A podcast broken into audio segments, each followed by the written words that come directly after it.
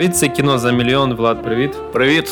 І сьогодні у нас черговий подкаст, і ми будемо розбирати фільм, який зняли дуже давно. У мене такі відчуття, що ми чим далі з кожним випуском... ретро-подкаст. Е, да, Чим далі, тим з кожним випуском ми заглиблюємося все далі, далі, далі, далі по рокам. А, і це через те, що в кінотеатрах, як каже да, це вели, великий привіт полтавським прокатникам, у яких досі форсаж і мультики. Е, і сьогодні у нас фільм, який е, називається Таксист. Отак просто таксист. Дуже просто, але кіно це дуже непросте. Це культова стрічка Мартіна Скорсезе, яка стала класичною дуже давно, свого часу скандальною, надихнула багатьох кінематографістів на створення своїх картин.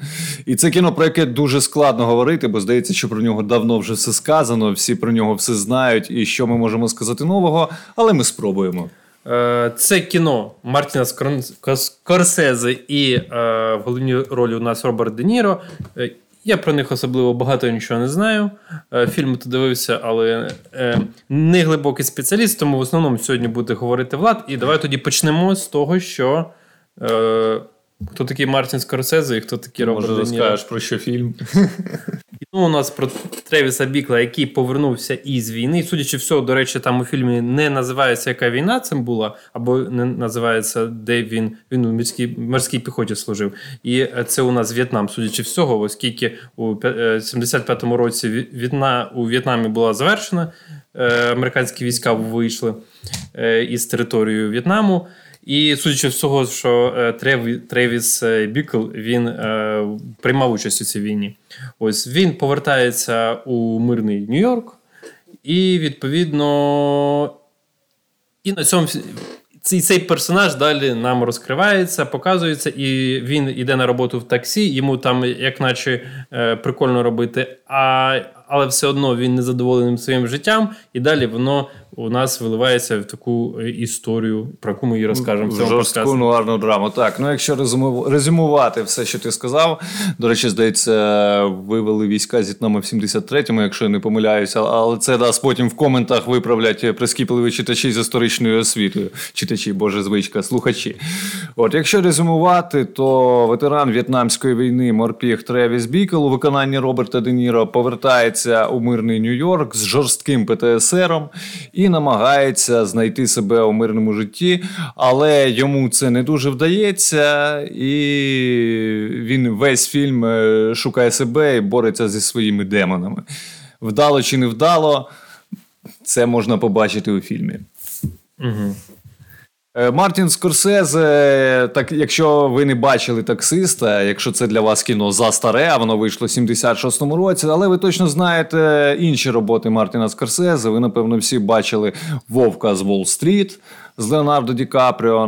Напевно, всі пам'ятають Остров Проклятих з тим самим Леонардо Ді Капріо. Ну а Олди, типу нас з паном Фонтаном, паном Фонтаном е, можуть згадати ганстерські фільми Скорсезе, наприклад, Казино, наприклад, е, Хороші хлопці, Goodfellas з тим самим Робертом Де Ніро та Реєм Ліотою. Ну і з останнього ми всі пам'ятаємо ірландця, де також є Роберт Де Ніро, якого дуже крінжово омолодили, який йде майже три години.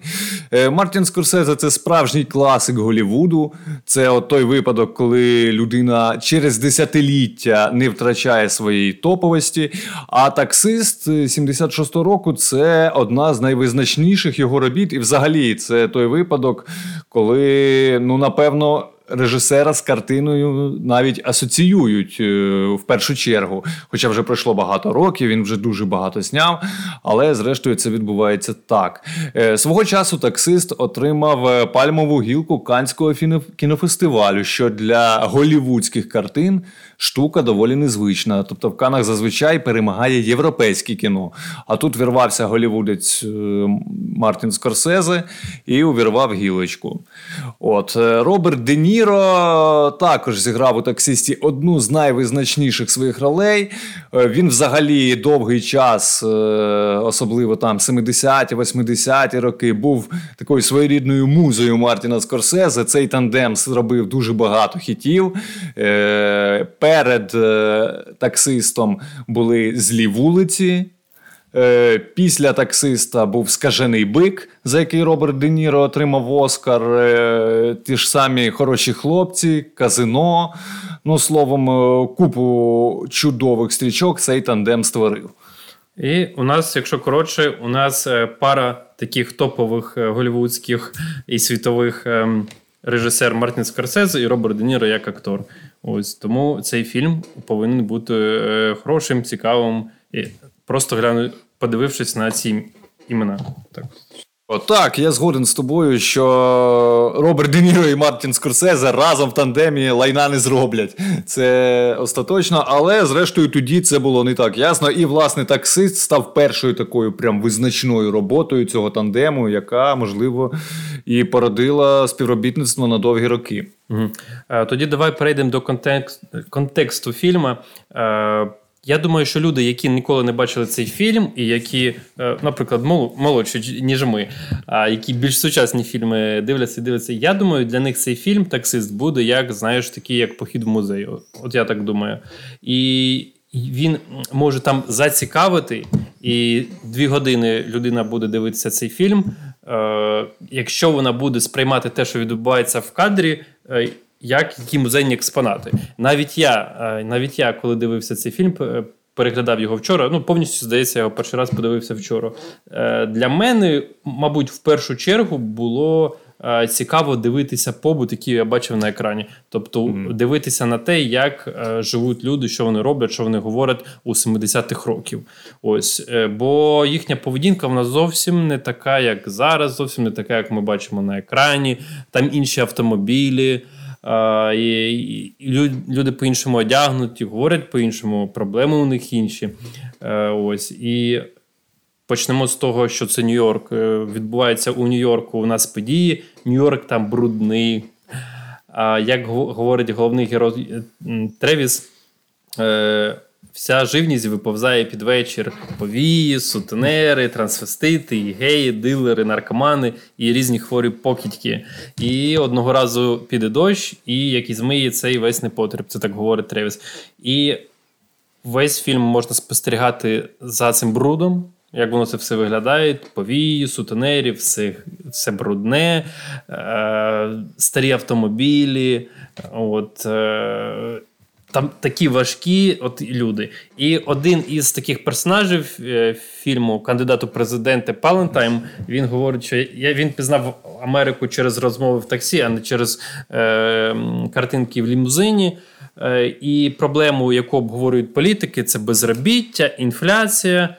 Таке життя в Америці не дуже. От, наприклад, якщо е, в Нью-Йорку конкретно, якщо подивитися якийсь волк, той же самий Волк з Уолл-стріт, е, подивитися фільм, там також здається події. В Нью не, не здається, а події відбуваються в Нью-Йорку. Як так. виглядає Нью-Йорк? Скорсезе взагалі великий е, співак. Я його так називають співець Нью-Йорка. В нього і, дуже багато фільмів і про Нью-Йорк. подивитися, як Нью-Йорк виглядав у 70-х. Це абсолютно різні різне місто, абсолютно різна атмосфера. Весь фільм у нас головний герой їздив у таксі в такому старому таксі. І... З GTA.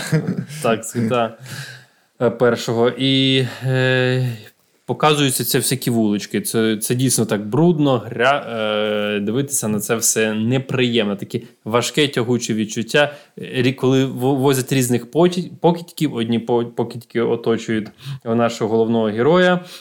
Ось а він, попри це, що живе в цьому всьому бруді, він позиціонує себе як такий е, мораліст, е, він зневажає весь цей бруд.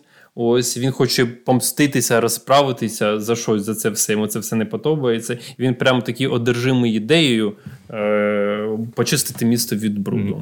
Ти зараз дуже класно описав е, те, що ти бачив. От зараз я спробую принаймні це все якимось чином інтерпретувати, якщо ти не проти.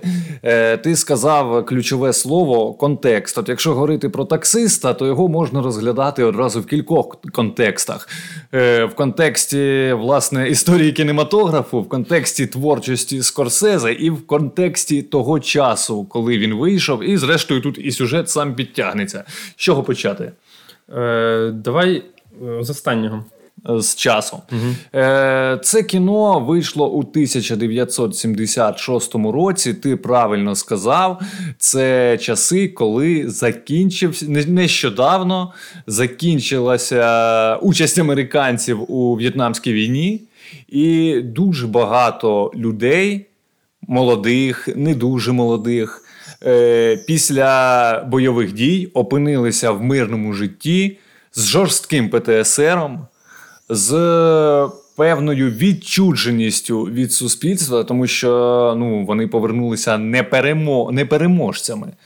Тобто війна у В'єтнамі вона отримала засудження, власне, і вивели, ну, виводили війська не так, щоб під оплески. Да? Ну, ще факт, те, що це війна, яка велась на території іншої країни. Так, так. І це так. просто була геополітична війна. Тобто е, Сполучені Штати хотіли мати свій вплив на території іншої держави, яка знаходиться за тисячу кілометрів дуже далеко. Так, тобто яка... ці ці люди, вони по факту, ну багато з них вони не відчували себе героями. Це не визвольна війна, так, це, це не війна ну, проти це окупації. не це не захист. Так, це ну от, якщо можна так сказати, просто війна, просто м'ясорубка.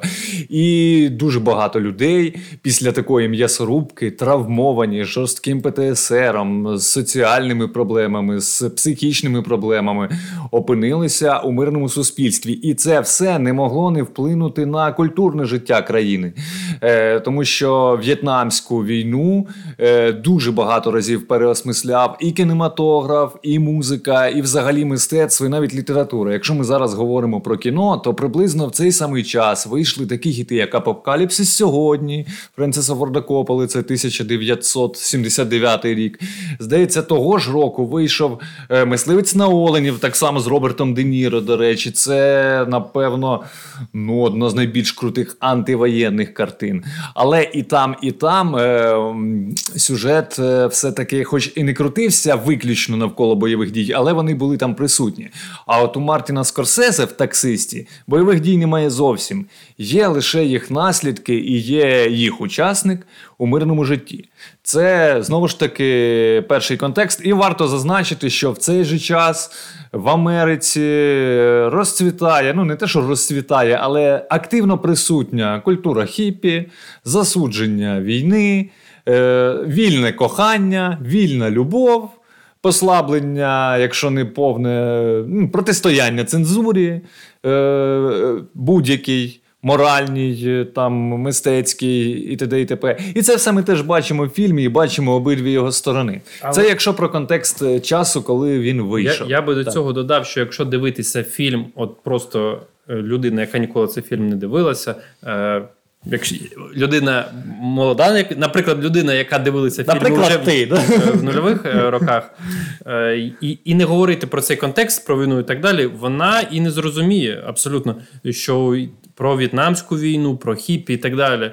Оскільки в цьому фільмі, е, в перекладі, в якому я дивився, то там слово В'єтнамська війна жодного разу не згадувало. Це люд, це фільм, коли вийшов у 75-му році, шостому, не, да. шостому році, і не потрібно було говорити е, В'єтнамська війна.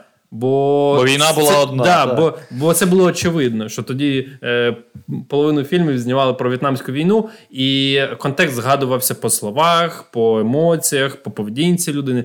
А а, от, а зараз, коли цей дивишся фільм, то якщо і не пояснити, знаєш, як в музеї е, Боже, як екскурсовод, як, екскурсовод, екскурсовод, як пояснює, дивіться. А ось Добре, ці... називай гід. Гід, гід, да, гід. гід він, він пояснює, бо людина не в курсі, не в тему і так далі. І гід пояснює. І в цьому фільмі, якщо людина зараз дивиться цей фільм, Треба гірше би пояснити. А оце дивись, оце військовий, і це він повернувся з В'єтнаму, і у нього є там свої травми. А це люди, які ходять в пов'язках і там курять травку, а це хіпі. А хіпі ні, ну, вони ні, ну, ну до речі, проти... ні, ну хіпі там якраз є. Ну їх там принаймні озвучують. Може Да. звучить, але їх все одно. Да, там мало. це слово там принаймні звучить. Це якщо говорити про контекст часу. Якщо говорити про контекст історії кіно, знову ж таки, тут варто сказати дві важливі речі. От те все, що ти описав про тягучу атмосферу, майже нудну, песимістичну, брудне місто, яке затягує сірою воронкою, і герой, який весь такий Д'Артаньян.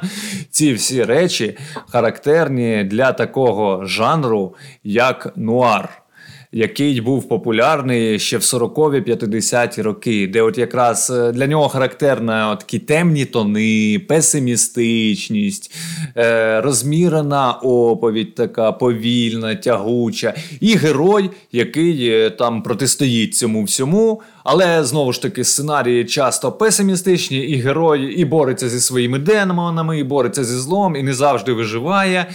Е, ще є в нуарі фам фаталь, але в таксисті її, здається, не було. Це було популярно в 40-х 50-х роках.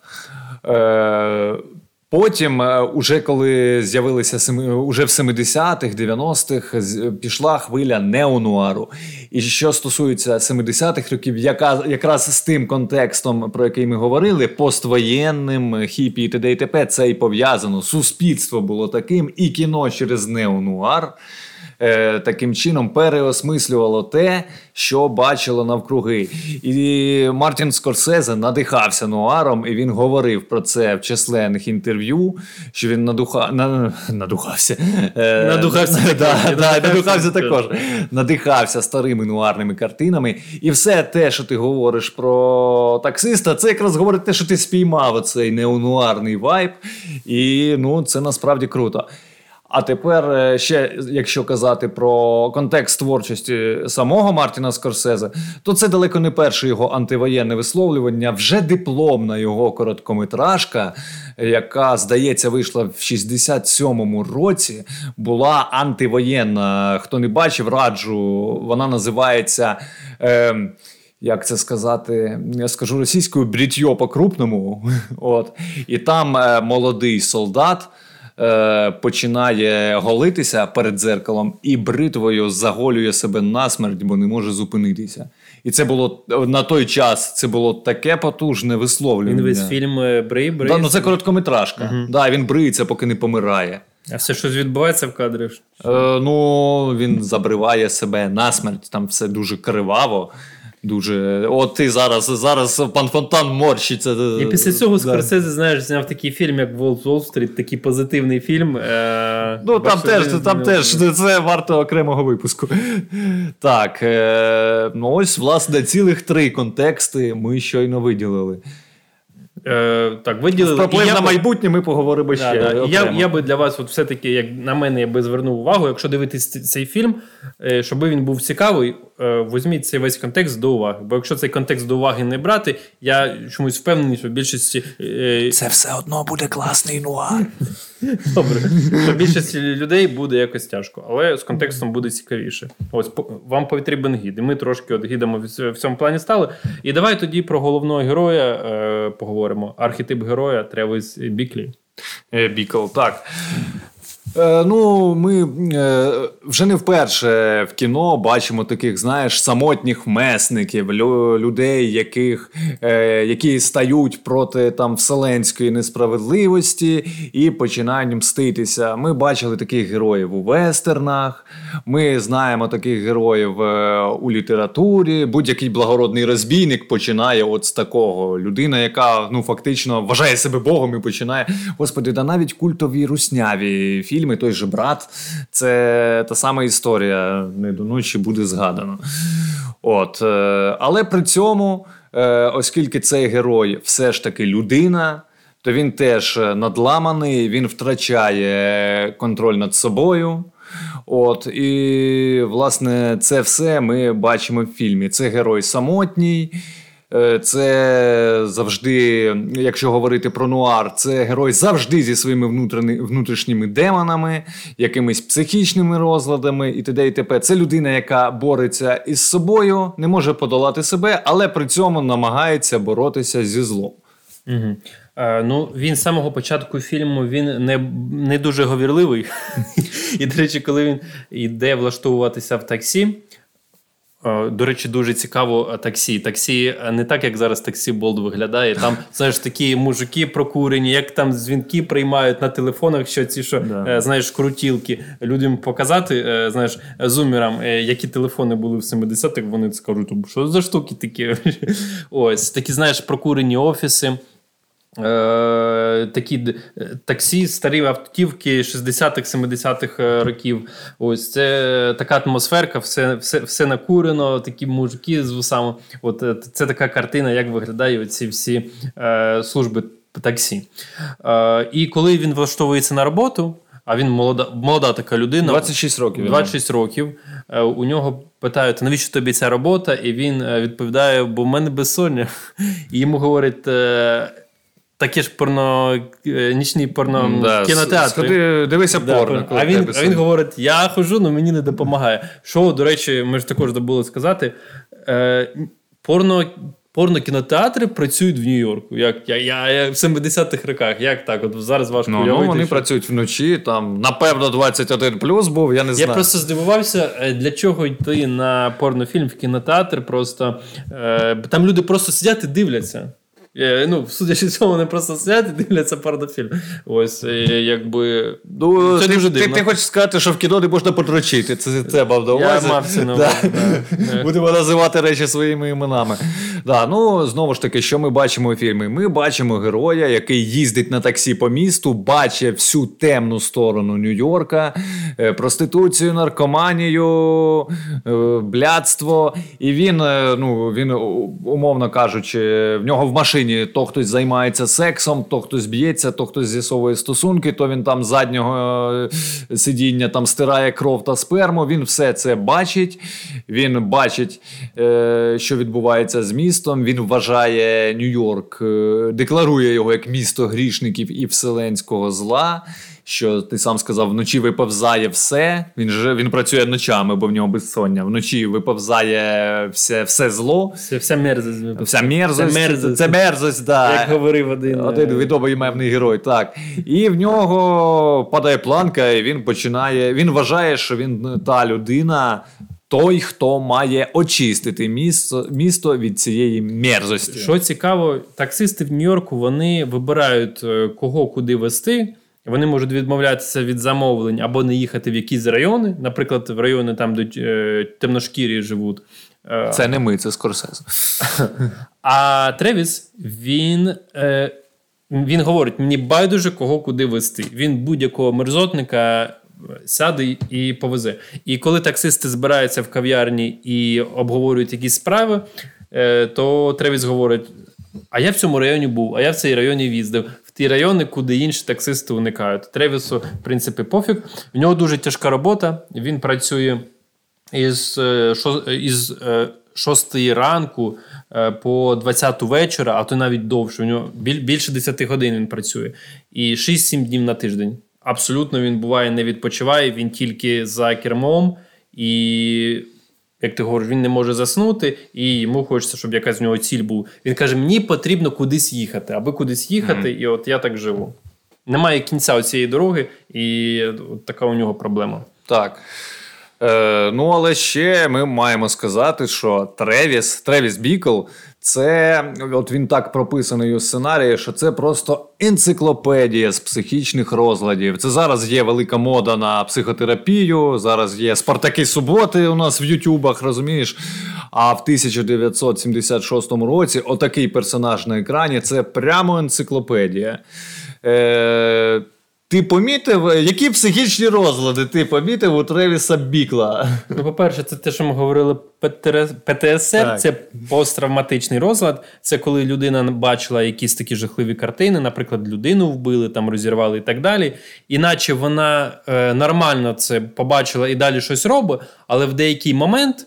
Е, у у неї, як це е, забув слово називається, як це говорять психологи, вона зациклюється на якісь mm-hmm. певні дії так. і починає її там повторювати. Або якийсь тригер у неї виникає. Ось їй здається те, чого насправді немає. І е, вона там може голоси чути, м- може Е, при певних там обставинах почує там шум від е, там хлоповки, да? а їй здається, це вже Бомба. бомби. Вона там падає, руки трусяться, вона плаче і так далі. Вона повертається посттравматичний синдром. Це коли ти в мирному житті повертаєшся туди на війну, коли всі ці картини, все це е, вони в тебе виникають в голові. Оці всі нейрони, да, нейронні зв'язки, які тоді виникли, вони нікуди не зникли, і от е, ти до них повертаєшся. Оцей жах він в цей момент виникає. Але я би сказав, що дивлячись цей фільм е, і не знаючи також контексту. До кінця фільму, десь до кінця фільму, ближче до кінця, може здатися, що е, Тревіс він просто трошки такий розумово відсталий, і там ти не зрозуміли, не зрозумієш його поведінку. А, ну, ти абсолютно правильно сказав, навіть е, знаючи контекст, що це ветеран В'єтнаму, а це написано в аннотації, зрештою.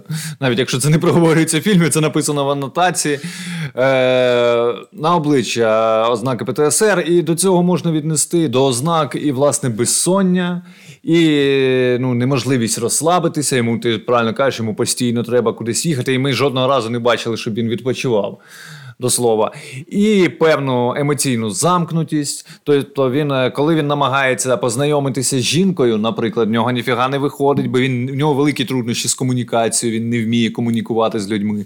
Коли він спілкується з колегами-таксистами, він там, як біла ворона, він або мовчить, або дуже сильно гальмує і не встигає відповідати на репліки. А коли він намагається поговорити з колегою по душам, є там такий епізод то в нього нічого не виходить, тому що він просто не вміє.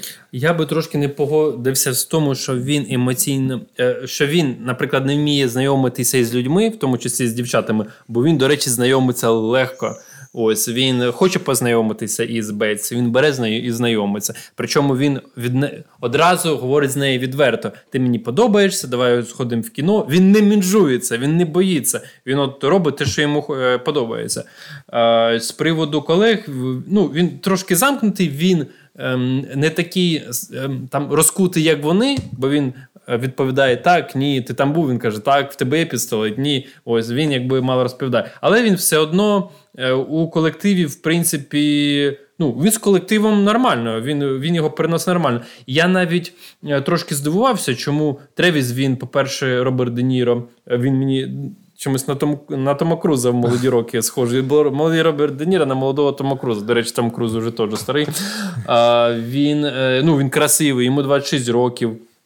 Він він спілкується з людьми легко.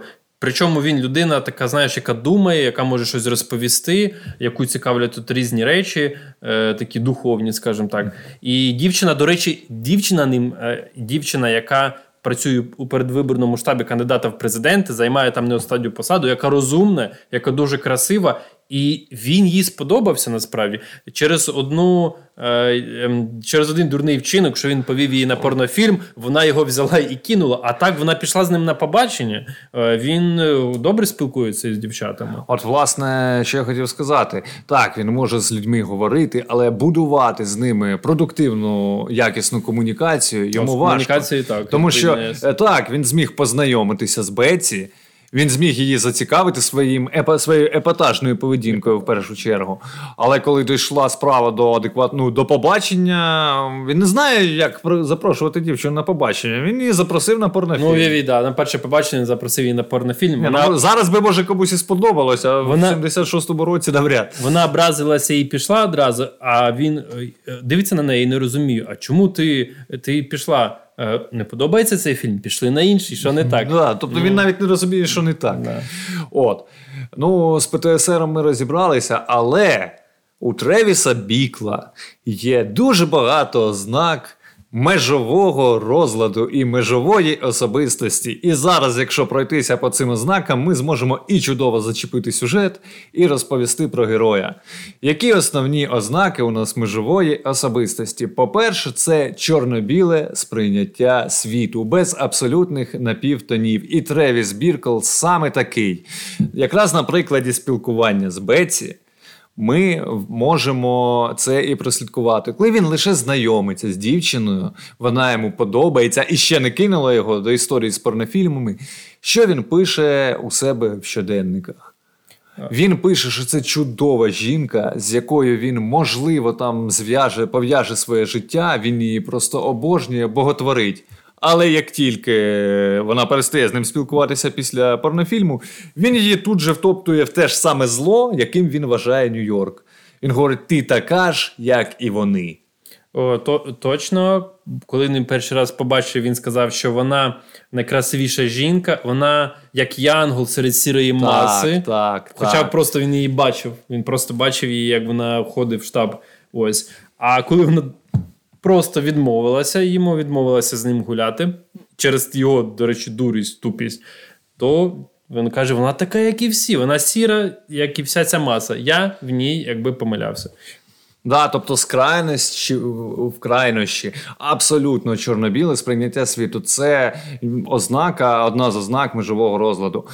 Е, Далі е, драматизація і гіперболізація всього навколо. Це теж ознака межового розладу. Він бачить, ну що він бачить? Він бачить проституцію, він бачить там наркотики, він бачить звичайні речі, які не треба за ними йти в Нью-Йорк 70-х. Вони є в Полтаві, а порнографію зараз можна подивитися і вдень, і не лише вночі, власне, не виходячи з дому.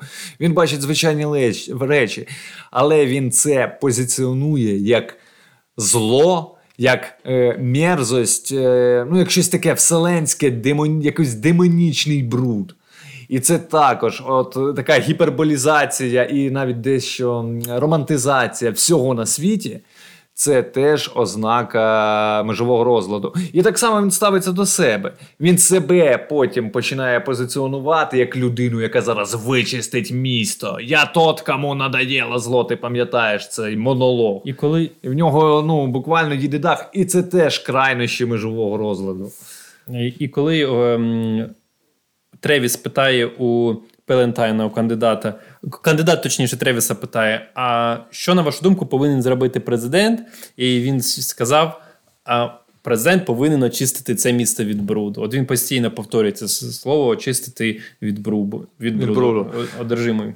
Так, і зрештою, якраз у відношенню до Палентайна це теж проявляється. Він спочатку його поважає і говорить, що буде за нього голосувати. А потім, коли чує по телевізору від Палентайна, що що йому не подобається, він автоматично розчаровується і хоче його вбити. А до речі, що він почув по телевізору, що захотів вбити цього Палентайна? Я так і не зрозумів. Ну, власне, зараз я монолог з телевізора тобі не перекажу. Але якщо я якщо я не помиляюся, там були речі, які просто прямо ну, протилежні ті, які Пелентайн йому говорив в машині. Тобто, зрештою, Пелентайн його обманув. Ну, політики брешуть, mm-hmm. ну таке буває. Ну, це те саме, от знову ж таки, от Порошенко не продав Рошен, і от я би це почув Тревіс Бікл.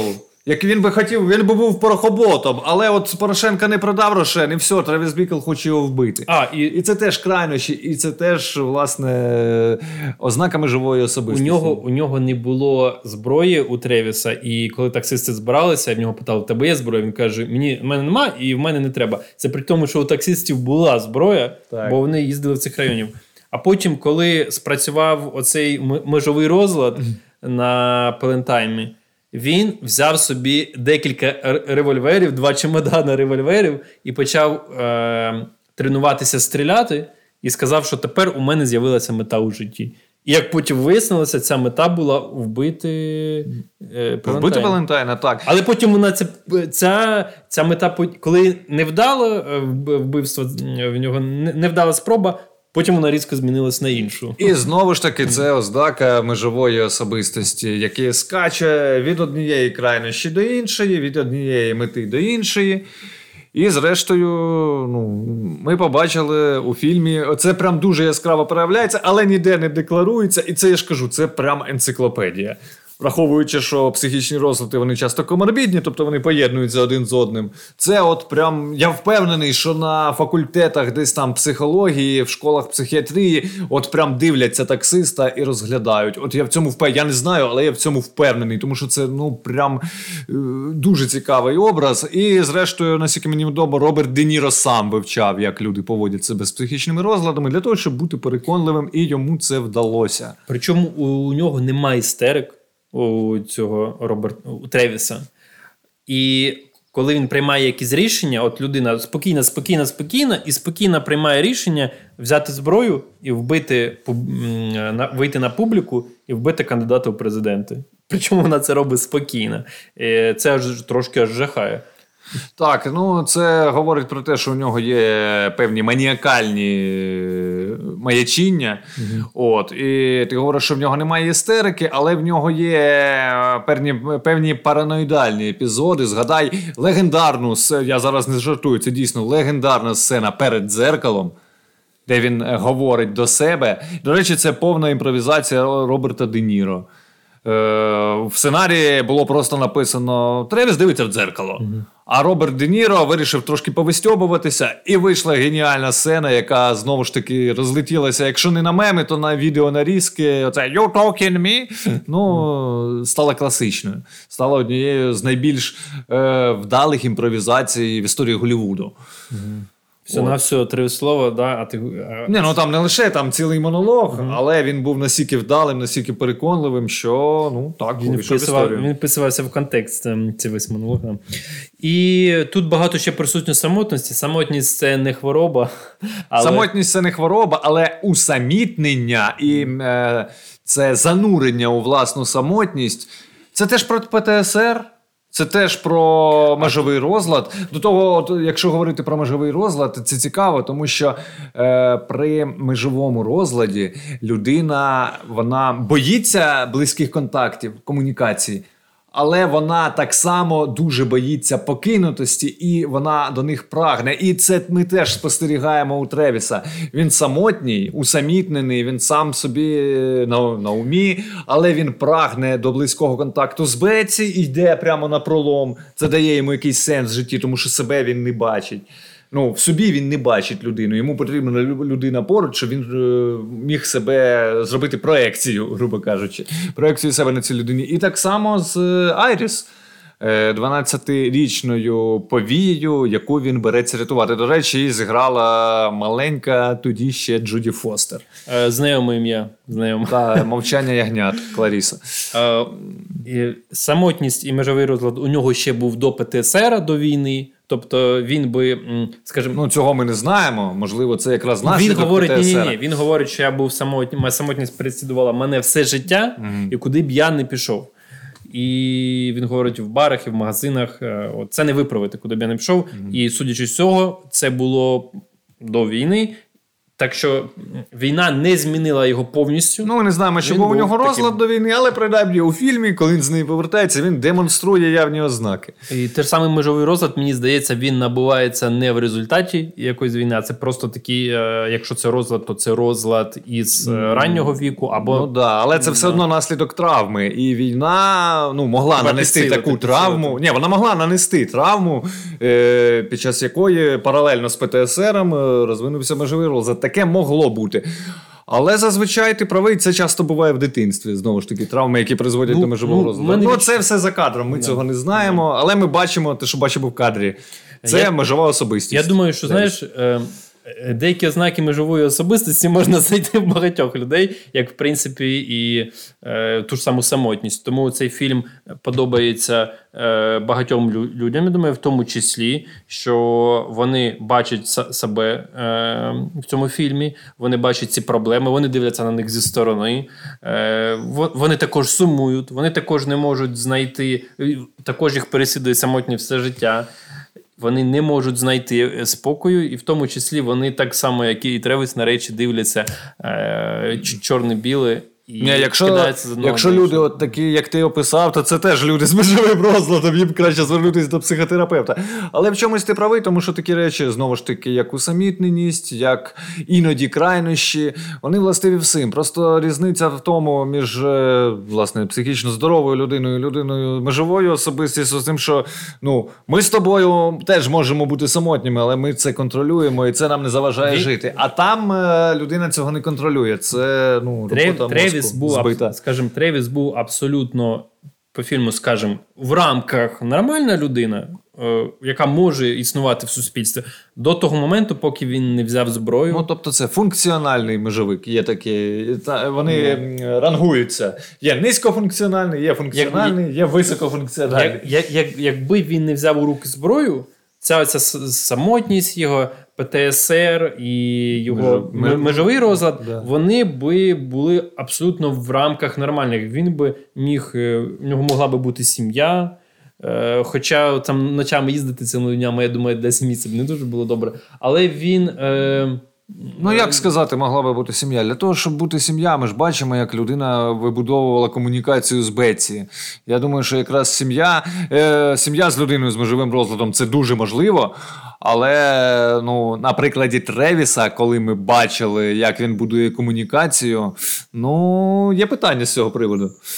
Е, Так, але він, до речі, Бетсінь жодного разу не образив. От е, він ні, ні, він ні, повів на на фільм. Ні, а коли але... він ні, він приходив в офіс і кричав на неї, коли його той кучерявий Том а, друг Беці виставляв. Е, таке було. Ну він говорив їй, чому ти трубки не береш. Так. Він був якби настирливий, чому трубки не береш. Але, але він його... її образив і накричав. І це теж це якраз істерика, це крайність. Ти не береш трубки, значить ти все. Ти така. Власне, після того і прозвучало. Вона така ж, як всі. Я це зрозумів. Хоча вона просто не взяла трубку після того, як він її повів на порнуху вночі. Ну come on. І, і, і, і, Ну, знову ж таки, гіперболізація крайнощі. Ну, давай тоді перейдемо до біблійних мотивів. Так, якби це був не Мартін Скорсезе, ніхто б ніколи не шукав там біблійних мотивів. Але якщо дивитися на творчість Скорсезе в цілому, ми знаємо, що це великий е, любитель е, такого прихованого богослів'я, скажімо так, у кіно. От. Ти пам'ятаєш перший діалог е, у кафе між Беці і Тревісом? Що вона йому сказала? Вона йому сказала, що він їй нагадує рядки однієї пісні пісні Кріста, е, Кріса Крістоферсона. Е, Вони звучать так. Він пророк, він настирливий пророк. В ньому є і правда, і вигадка, він зітканий із протиріч. Е, На що Тревіс відповів: Я не пророк, я зовсім не настирливий. А вона наголосила на тому, що там ще є про протиріччя. До речі, межовий розлад зітканий з протиріч. Mm. Так. І, власне, коли ми слідкуємо далі за сюжетом, а яку роль на себе взагалі в своїх параноїдальних е- фазах, якщо можна це так назвати, мене психотерапевти професійні згнаять за такі формулювання, але у своїх проявах е, бере Тревіс. Оцю манію, коли в нього манія величі, він бере на себе місію очищати місто від зла. Так, він бере, він, такий, він бере на себе роль пророка. От. І, власне, е, можна в контексті творчості Скорсезе сказати, що Мартін Скорсезе піднімає питання: а чи може людина, проста людина, брати на себе роль пророка? І, власне, ну, по фільму ми бачимо, що так собі. Але це питання підняти, і воно знову ж таки будь-яка, будь-який схожий сюжет. Там, ну що ж мені руснява література в голову приходить, Раскольников, тварь дрожаща. Власне, ну, теж перегукується. От. І е, я б навіть про це б не подумав, якби через. Е, 12. У мене херова з математикою. Якби у 1988 році Мартін Скорсезе не зняв фільм Остання спокуса Христа, де навпаки пророк приміряє на себе роль звичайної людини. Але знаючи, хто такий Скорсезе, а він виріс у католицькій сім'ї і ледь не став священником. Це так е, це так е, дуже щаслива така випадковість, що він обрав кіно, і ми отримали культового режисера. Став би священником, хто знає, ніхто б ніколи б не говорили би зараз про таксиста. От. І це насправді теж е, дуже круто, і тут є над чим подумати. Е, У біблійських мотивах є герой який протистоїть, який бореться і який бореться зі злом. Тільки у біблійських мотивах, якщо це Біблія, якщо це такі класичні герої, у яких нема межового розладу, вони настільки, скажімо, сильні і наскільки у них багато різних здібностей, е, що вони дійсно е, той же самий Ісус. У нього є, якби скажімо, право е, бути пророком, бути ну, борцем зі злом, бо він син Божий. Така в нього місія. Ось. А Тревіс, у нього він бере на себе таку важливу місію, але вона, скажімо, е, вона не дасть результатів, оскільки взяти пістолет і когось вбити, одного якогось баригу, то ти не побореш зло, ти не побореш сам процес. От якщо ти, наприклад, пішов вчитися на юридичний і став прокурором, і борешся таким чином зі злом, це дасть результат. А отак, просто взявши до руки зброю і придумавши, окей, я тепер буду боротися з злом, воно результату не дасть. Ну просто пророків біблійних е, місією наділяє Бог. А у таксисті Тревіса місію наділяють його психічні розлади. Ось. Е, От е, тому, власне, і ці мотиви тут теж присутні. Хоча, здавалося б, в нуарі, та ще й в такому доволі кривавому, насправді, де б їм взятися. До речі, ем, з приводу ем, дівчинки Айріс, е, яка так. 12-річна повія. Да, він, до речі, хоче фактично врятувати загублену душу. Так він же, можливо, її врятував, бо в кінці фільму ми бачимо те, що. Е, батьки цієї дівчинки дякують йому і дякують через газету, що тепер дитина повернулася в сім'ю. Тепер у нас з'явилася ціль. Дякуємо тобі, Тревіс. І по суті, його ця така місія. Вона е, спрацювала на одній маленькій так, історії. Абеці вважає героєм і так далі. До речі, ну по фільму, та й взагалі з глядацьких дискусій, насправді ми так і не знаємо, чи це дійсно фінал фільму, чи це свідомість застреленого Тревіса затухає і малює йому такі картини? Питання до глядача. От е, тому, якщо дивитися уважно за фільмом, то можна навіть в цьому засумніватися, що все дійсно було так, а не це хвора уява Тревіса. Е, Так. І тоді е, давай на фінал. Фінал про цього фільму, скажімо, він відкритий, закритий. Ну, Для мене він відкритий. А так, ну, як і в будь-якої крутої картини, крутої стрічки, напевно, там кожен побачить своє. От, Щоб якось зацікавити молоду аудиторію, скажімо так, сказав я, на ще якийсь дід старий. От, Я мушу сказати, що цей фільм знову ж таки дуже вплинув на кінематограф після себе. І, наприклад, я знаю, що е, з останніх е, таких е, лідерів прокату всім, ну всім це грубо, але все ж таки багатьом дуже зайшов фільм Джокер. От. А я ну, я бачив і Джокера, і таксиста, і я можу сказати, що якби не таксист, і взагалі не Скорсезе, Джокера в такому вигляді, в якому ми його бачили, не було б. Там прям такі жирні відсилки до таксиста, коли герой е, Хоакіна Фенікса там, пам'ятаєш, танцює зі зброєю. Ти бачив Джокера? А не бачив. Герой танцює зі зброєю. Ну, словом, коли ну, ну, я новий фільм там такі жирні відсилки до Скорсезе. І до того ж, там теж грає Роберт Де Ніро. От, ну от щоб а тепер для любителів Скорсезе, які не бачили Джокера. У Скорсезе є фільм Король комедії про коміка невдаху і є таксист. От якщо схрестити ці два фільми. І там, і там, до речі, в головній ролі Роберт Де Ніро, то вийде Джокер. Тому, якщо ви, якщо вам зайшов Джокер, ви молода людина, ви там хто зумер, да? і зумер називається. Ви молода людина, і ви сходили на Джокера, і вам офігеть, як зайшло. Подивіться, чим надихалися його автори. Це дуже круто, це чудовий неонуар. І тут, до речі, особисто я не зрозумію, не зрозумію, фінал відкритий чи закритий, оскільки з однієї сторони, наче відкритий, бо а, головний герой він. У мене питання: він без Бетсі буде далі там гуляти. Вона йому тепер вона проявляє до нього увагу. Буде чи не буде, я не знаю. Зміниться він, наприклад, е, у нього є проблеми, межовий розлад, ПЦСР і так далі. Ця вся історія, що він е, бив там е, бариг е, сутенерів різних, воно допомогло якось йому чи ні? Він оцю, якщо місію, яку він сам собі придумав, виконав, воно в результаті якось допоможе йому чи ні? Він в кінці фільму їде спокійний за кермом. Але він і на початку фільму був спокійний. Він буде тепер ночами спати, не буде, не зрозуміло. Перш ніж ми бачимо ці сцени, про які ти говориш, він отримує страшне поранення, яке виглядає несумісним життям. І тому я й кажу, що фінал відкритий, бо ми не знаємо, чи це затухаюча свідомість Тревіса малює йому картини, що він герой, чи це дійсно такий своєрідний хеппі-енд. І я думаю, що кожен глядач, який дивитиметься, він над цим задумується і, можливо, для себе або дасть відповідь на це запитання, або як я подивився дивиться і такий, де фіг його знає. Тому е, дивіться фільми. Е, Дивіться хороше кіно і не дивіться на рік його виходу. Круте кіно, воно поза часом. навпаки, дивіться на е, рік виходу, щоб зрозуміти все-таки контекст. Спочатку дивіться кіно, потім на рік виходу. Окей. От дивіться контекст, він вам допоможе розібратися, що і як. І ви більше, більше отримаєте від фільму, якщо знатимете контекст, в тому числі і рік. Це я думаю, що це важливо. Добре, що будемо прощатися. Да, всім пока. Пока.